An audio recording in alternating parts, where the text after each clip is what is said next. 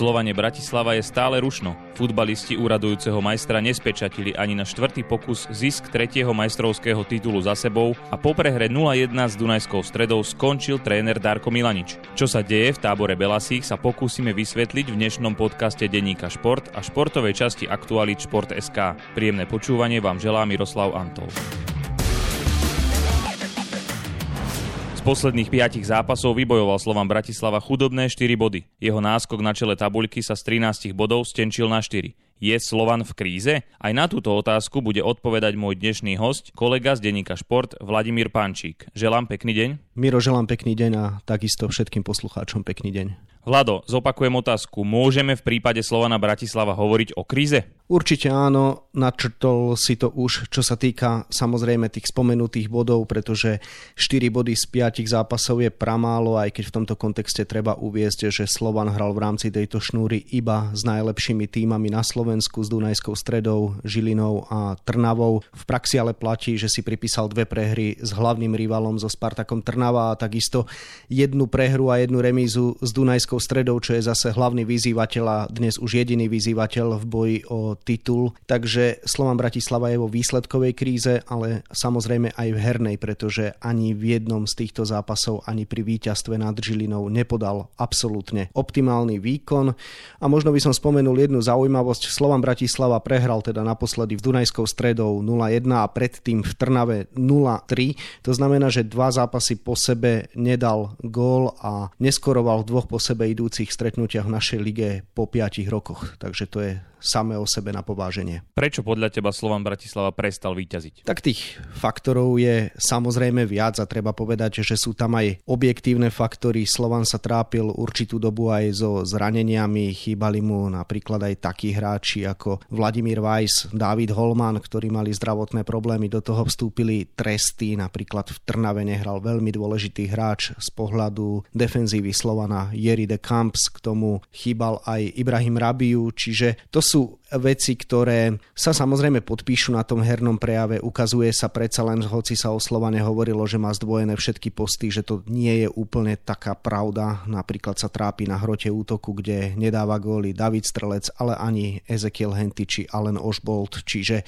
jednoducho pre Slovan začalo byť náročné skórovať, na čo sme neboli zvyknutí. Určite sa pod tým podpísala už aj takmer istota triumfu, ktorú Slovan mal, keďže mal veľký náskok. Prišlo samozrejme nejaké to podcenenie v mysliach hráčov, začali si podvedome zľahčovať veci a to disponovaný protivník ako Trnava alebo Dunajská streda samozrejme využije. No a v neposlednom rade musíme spomenúť klímu. Vidíme nepohodu v tábore Belasích. Moha odišiel svoj voľne zo Slovana Bratislava. Dominik Grajf nie je v optimálnej pohode po tom, čo stroskotal v zime jeho prestup do RCD Malorka a na to samozrejme citlivo reagujú aj fanúšikovia a nie je tam jednoducho dobrá klíma. Naposledy Slovan Bratislava prehral s Dunajskou stredou 0-1.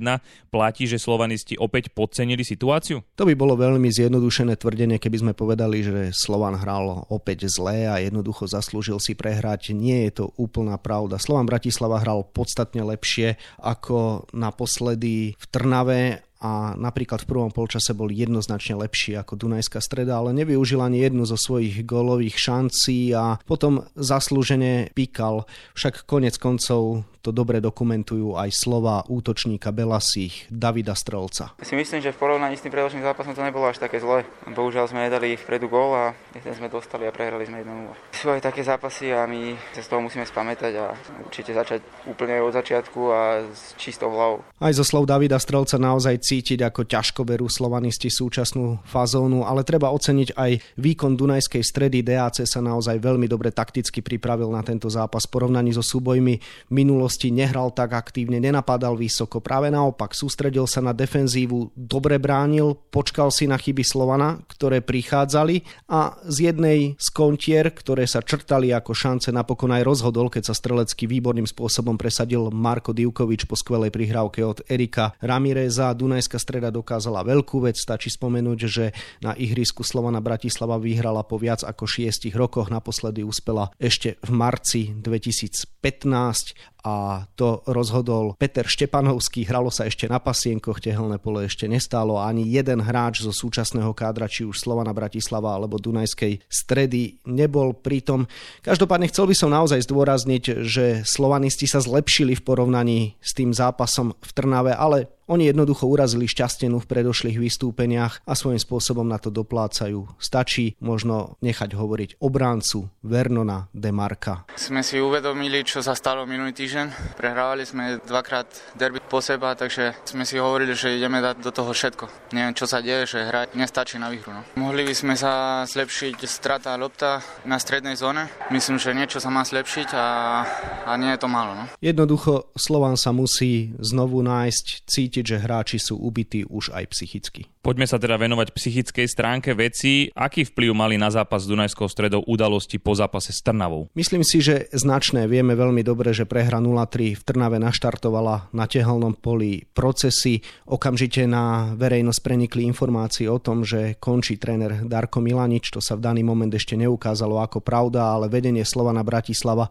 už priznalo, že komunikuje a rokuje s Vladimírom Vajsom starším. To však určite nemohlo zanechať taký ten ten dobrý feeling, či už v realizačnom týme alebo v mužstve, toto v Slovane ideálne nezvládli, pretože mali si tie rokovania postrážiť tak, aby sa informácie o nich nedostali na verejnosť. Jednoducho kabína určite už vedela, že sa niečo deje a takisto to vedeli aj tréneri a určite to malo svoj vplyv. Každopádne treba oceniť to, že hráči Slovana Bratislava to ako výhovorku nepoužili, čo dokumentujú aj slova Davida Strelca. My sme od niečoho platení a musíme to začať ukazovať a takéto veci nás nemôžu ovplyvniť. To si nemyslím, že hralo nejakú rolu. David teda alibi nehľadal, ale určite to na pokoji mužstvu nepridalo. Tréner Darko Milanič po zápase s Dunajskou stredou napokon skončil. Prekvapilo ťa to? Vôbec nie. Prekvapilo ma, že neskončil sám. Mal totiž jedinečnú príležitosť nestať sa odídeným, ale položiť funkciu na tlačovej konferencii. Musel vedieť, že keď už klub rokoval s jeho potenciálnym nástupcom po prehre v Trnave, tak keď prišla ďalšia prehra, že jednoducho doplatí na to a to sa napokon stalo aj realitou na tlačovej konferencii. Hovoril, že vidí odhodlané mužstvo, ktoré určite v ďalšom zápase predsa len spečatí titul. Bolo by to už na piaty pokus, pričom predchádzajúce dva mali Belasi dokonca vo vlastných rukách, ale toto sa jednoducho nestalo, čiže on nevyužil tú ideálnu možnosť na to, aby skončil sám a nechal sa odísť, odišiel z tlačovej konferencii a približne pol hodinu po zápase nám všetkým novinárom prišla do mailu informácia informácia od hovorcu klubu Tomáša Šugerla, že teda Darko Milanič končí po rozhodnutí generálneho riaditeľa klubu Ivana Kmotrika mladšieho. Každopádne je to tretia prehra za 4 kola a bolo jasné, že Darko Milanič nemôže prežiť a tak otázku súvisiacu s jeho odchodom by som ani nestaval spôsobom, teda či je to prekvapenie. Tak teda skús nejako inak? Otázne je, či to bolo správne rozhodnutie v prvom rade. Áno, Slovan Bratislava zaznamenal v porovnaní s minulými rokmi pokles. Za éry trénerov Martina Ševelu a aj Jána Kozáka mladšieho spečatil titul podstatne skôr.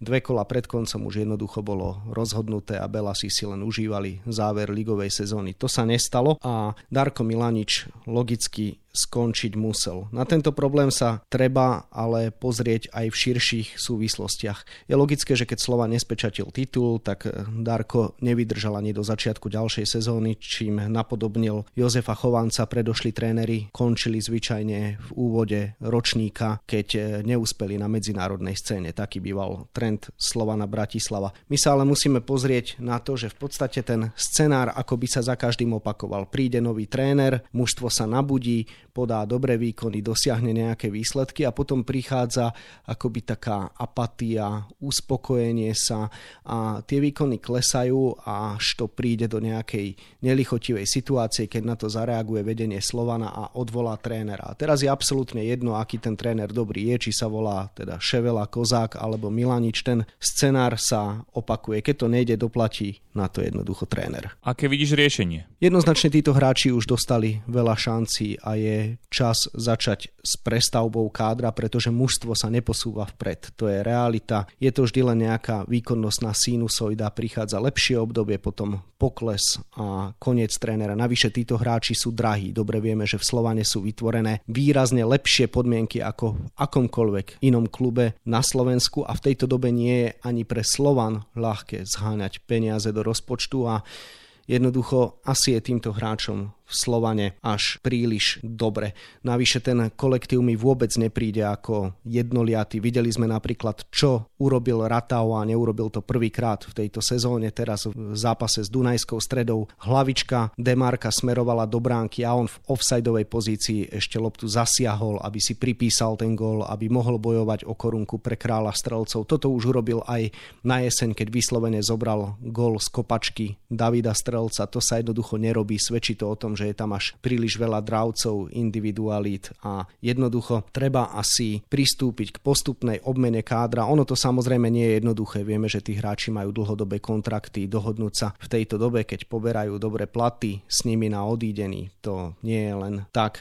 Každopádne bude treba potom nájsť aj muža na post trénera, ktorý dokáže pracovať na tvorbe mužstva, dokáže si ho poskladať, bude mať silnejšie právomoci ohľadom výberu hráčov a ktorý si bude bude mužstvo potom formovať podľa svojej vlastnej tváre. Favoritom na uvoľnený post po Darkovi Milaničovi je Vladimír Vajs starší. Je to podľa teba správny výber? Rozhodne áno, má všetky predpoklady na to, aby úspel. Tie základné spočívajú v skúsenostiach, viedol popredné slovenské kluby, viedol slovenskú reprezentáciu, viedol zahraničné kluby, viedol gruzínsky národný tím, všade bol úspešný, s Petržalkou sa dostal do Ligy majstrov, so Slovanom Bratislava do Európskej ligy, so Slovenskom na majstrovstva sveta, kde sme sa kvalifikovali až do 8 finále. S gruzínskym národným tímom len tesne ušla účasť na Európskom šampionáte. Vladimír Weiss dokázal svoje úspechy neraz a pochybovať o tom, či by bol tým správnym mužom, vôbec nemá význam. Nemôže byť problém skutočnosť, že v Slovane Bratislava hráva jeho syn? Nie, absolútne nie. Vladimír Vajs mladší je v podstate to, čo Vladimír Vajs starší, keď to prenesieme na ihrisko. Svoje kvality dokázal neraz a pokiaľ bude zdravý, jednoducho musí za Slovan Bratislava hrávať a zrejme sa dostane teda aj späť do slovenskej reprezentácie, čo mu zatiaľ osud nedoprial, pretože sa vždy pred zrazom národného týmu zranil. Nikto nemôže tam vôbec rozprávať o nejakom protekcionizme alebo o niečom. Vlado jednoducho patrí na ihrisko bez ohľadu na to, aký tréner bude viesť Eška Slovan Bratislava. Slovan Bratislava hrá v sobotu v Zlatých Moravciach, kde môže v prípade víťazstva spečatiť titul. Bude to už s Vajsom na lavičke podľa teba? Nemám konkrétne informácie, ako prebiehajú rokovania Slovana Bratislava. Vieme len to, čo ešte minulý týždeň potvrdil Ivan Kmotrik mladší, a teda, že rokujú s Vladimírom Vajsom a tak budem v tomto prípade hovoriť iba absolútne svoje domnienky. Nemyslím si, že Vladimír Weiss bude už v Zlatých Moravciach na lavičke, aj keď by to v Slovane Bratislava určite veľmi chceli. Nesedí mi to na neho, že by prišiel napokon na záver sezóny zlíznuť smotanu, zobrať titul a jednoducho v podstate takto završiť prácu Darka Milaniča. Skôr si osobne myslím, že ak sa dohodnú, tak sa dohodnú s tým, že mužstvo prevezme od nového ročníka, od začiatku letnej prípravy, že si urobí dôkladnú analýzu, zameria sa na posilnenie kádra a že jednoducho začne novú misiu a nie, že bude dokončovať prácu niekoho iného. Aké možnosti sa teda Slovanu momentálne núkajú? Ak sa bavíme do konca sezóny, tak je ich samozrejme nie veľa. Určite urobí Slovan všetko preto, aby sa dohodol s Vladimírom Vajsom na dlhodobom kontrakte už teraz, pretože to by bola pre Belasích tá najlepšia cesta. Zároveň si teda myslím, čo som už spomenul, že Vladimírovi Vajsovi sa tento scenár úplne nebude páčiť, ale opäť opakujem, že to je len nejaká moja vnútorná domnienka, takže pozrime sa, aká situácia sa črtá priamo v klube. Je tam samozrejme súčasný asistent, respektíve asistent ktorý bol v realizačnom týme Jana Kozáka aj Darka Milaniča, Xavier Uvidíme, či dostane šancu on, ale tento scenár nepredpokladám, pretože nikdy nebol hlavný tréner. Je to skôr kondičný špecialista.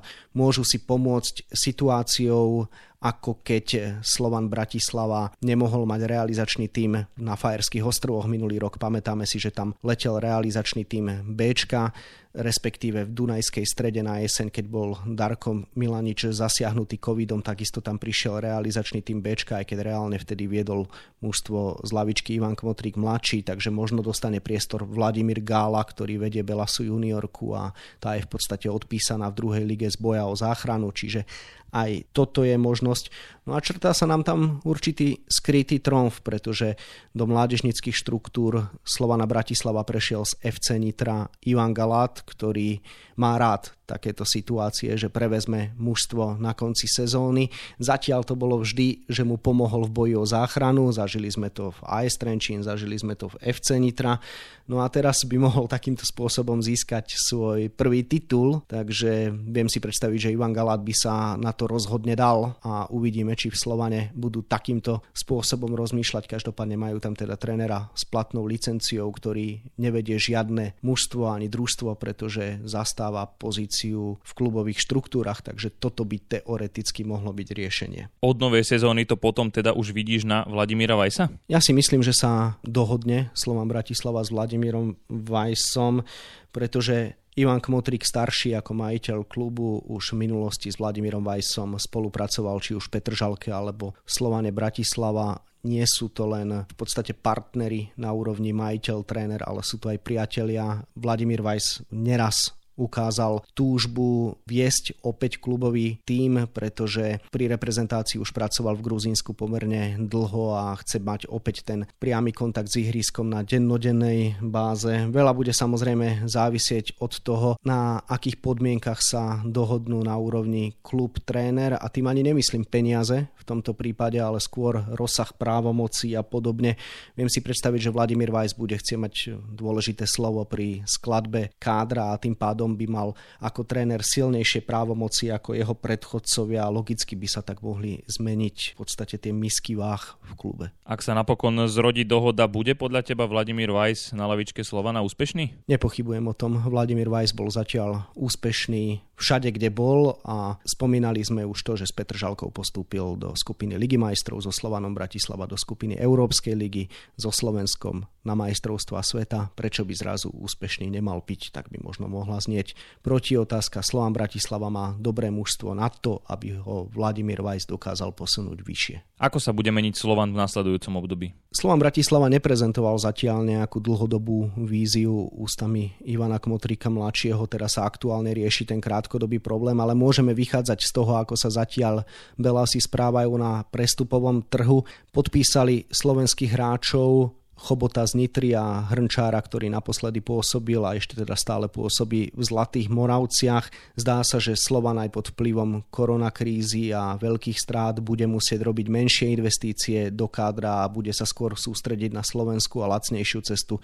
Dá sa očakávať, že sa pokúsi o odchod niektorých preplácaných hráčov. Môžeme si otvorene povedať, že niektorí hráči v Slovane Bratislava si nezaslúžia tie podmienky, ktoré tam majú. Opustíme dlhodobé vízie a poďme ešte k súčasnosti. Vieš si predstaviť, že by Slovan Bratislava ešte premrhal náskok a prišiel o titul? Nie, bolo by to ako by prehral niekto šprint na 100 metrov, hoci by on mal bežať iba 20 metrový úsek. To by mal zvládnuť aj v súboji s Usainom Boltom a Dunajská streda Usain Bolt. Jednoducho Slovan Bratislava sa dopustil už veľa zaváhaní a ďalšie si nemôže pripustiť. Čiže myslím si, že zvládne už najbližšie zápas v Zlatých Moravciach a že sa bude tešiť z titulu. Takže toľko kolega z denníka Šport Vladimír Pančí, ktorému ďakujem za rozhovor a želám ešte pekný deň. Pekný deň želám aj ja tebe, aj poslucháčom. Výkonom a takisto trénerskej otázke Slovana Bratislava sa budeme venovať naďalej na webe Šport.sk a takisto v denníku Šport.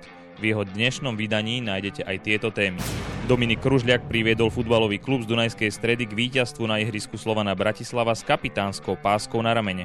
Ako bude spomínať na tento triumf a ako mužstvu pomohla prítomnosť fanúšikov na tréningu? Playoff našej najvyššej hokejovej súťaže zo sebou prinieslo viacero výnimočných momentov a situácií, ktoré zostanú natrvalo zapísané v pamäti fanúšikov. Zaujalo napríklad aj jeho najneskoršie vyvrcholenie a test s divákmi. Už vieme, kto bude Slovensko reprezentovať vo vodnom slalome na Olympiáde v Tokiu. V našej najsilnejšej kategórii C1 mužov si účasť v Japonsku vybojoval Matej Beňuš. Ako na to zareagujú jeho najväčší súperi Michal Martikán a Alexander Slavkovský? Na 28 stranách je toho samozrejme oveľa viac. Scenár dnešného podcastu sme naplnili a zostáva nám sa už iba rozlúčiť. Ešte pekný deň vám od mikrofónu želá Miroslav Antol.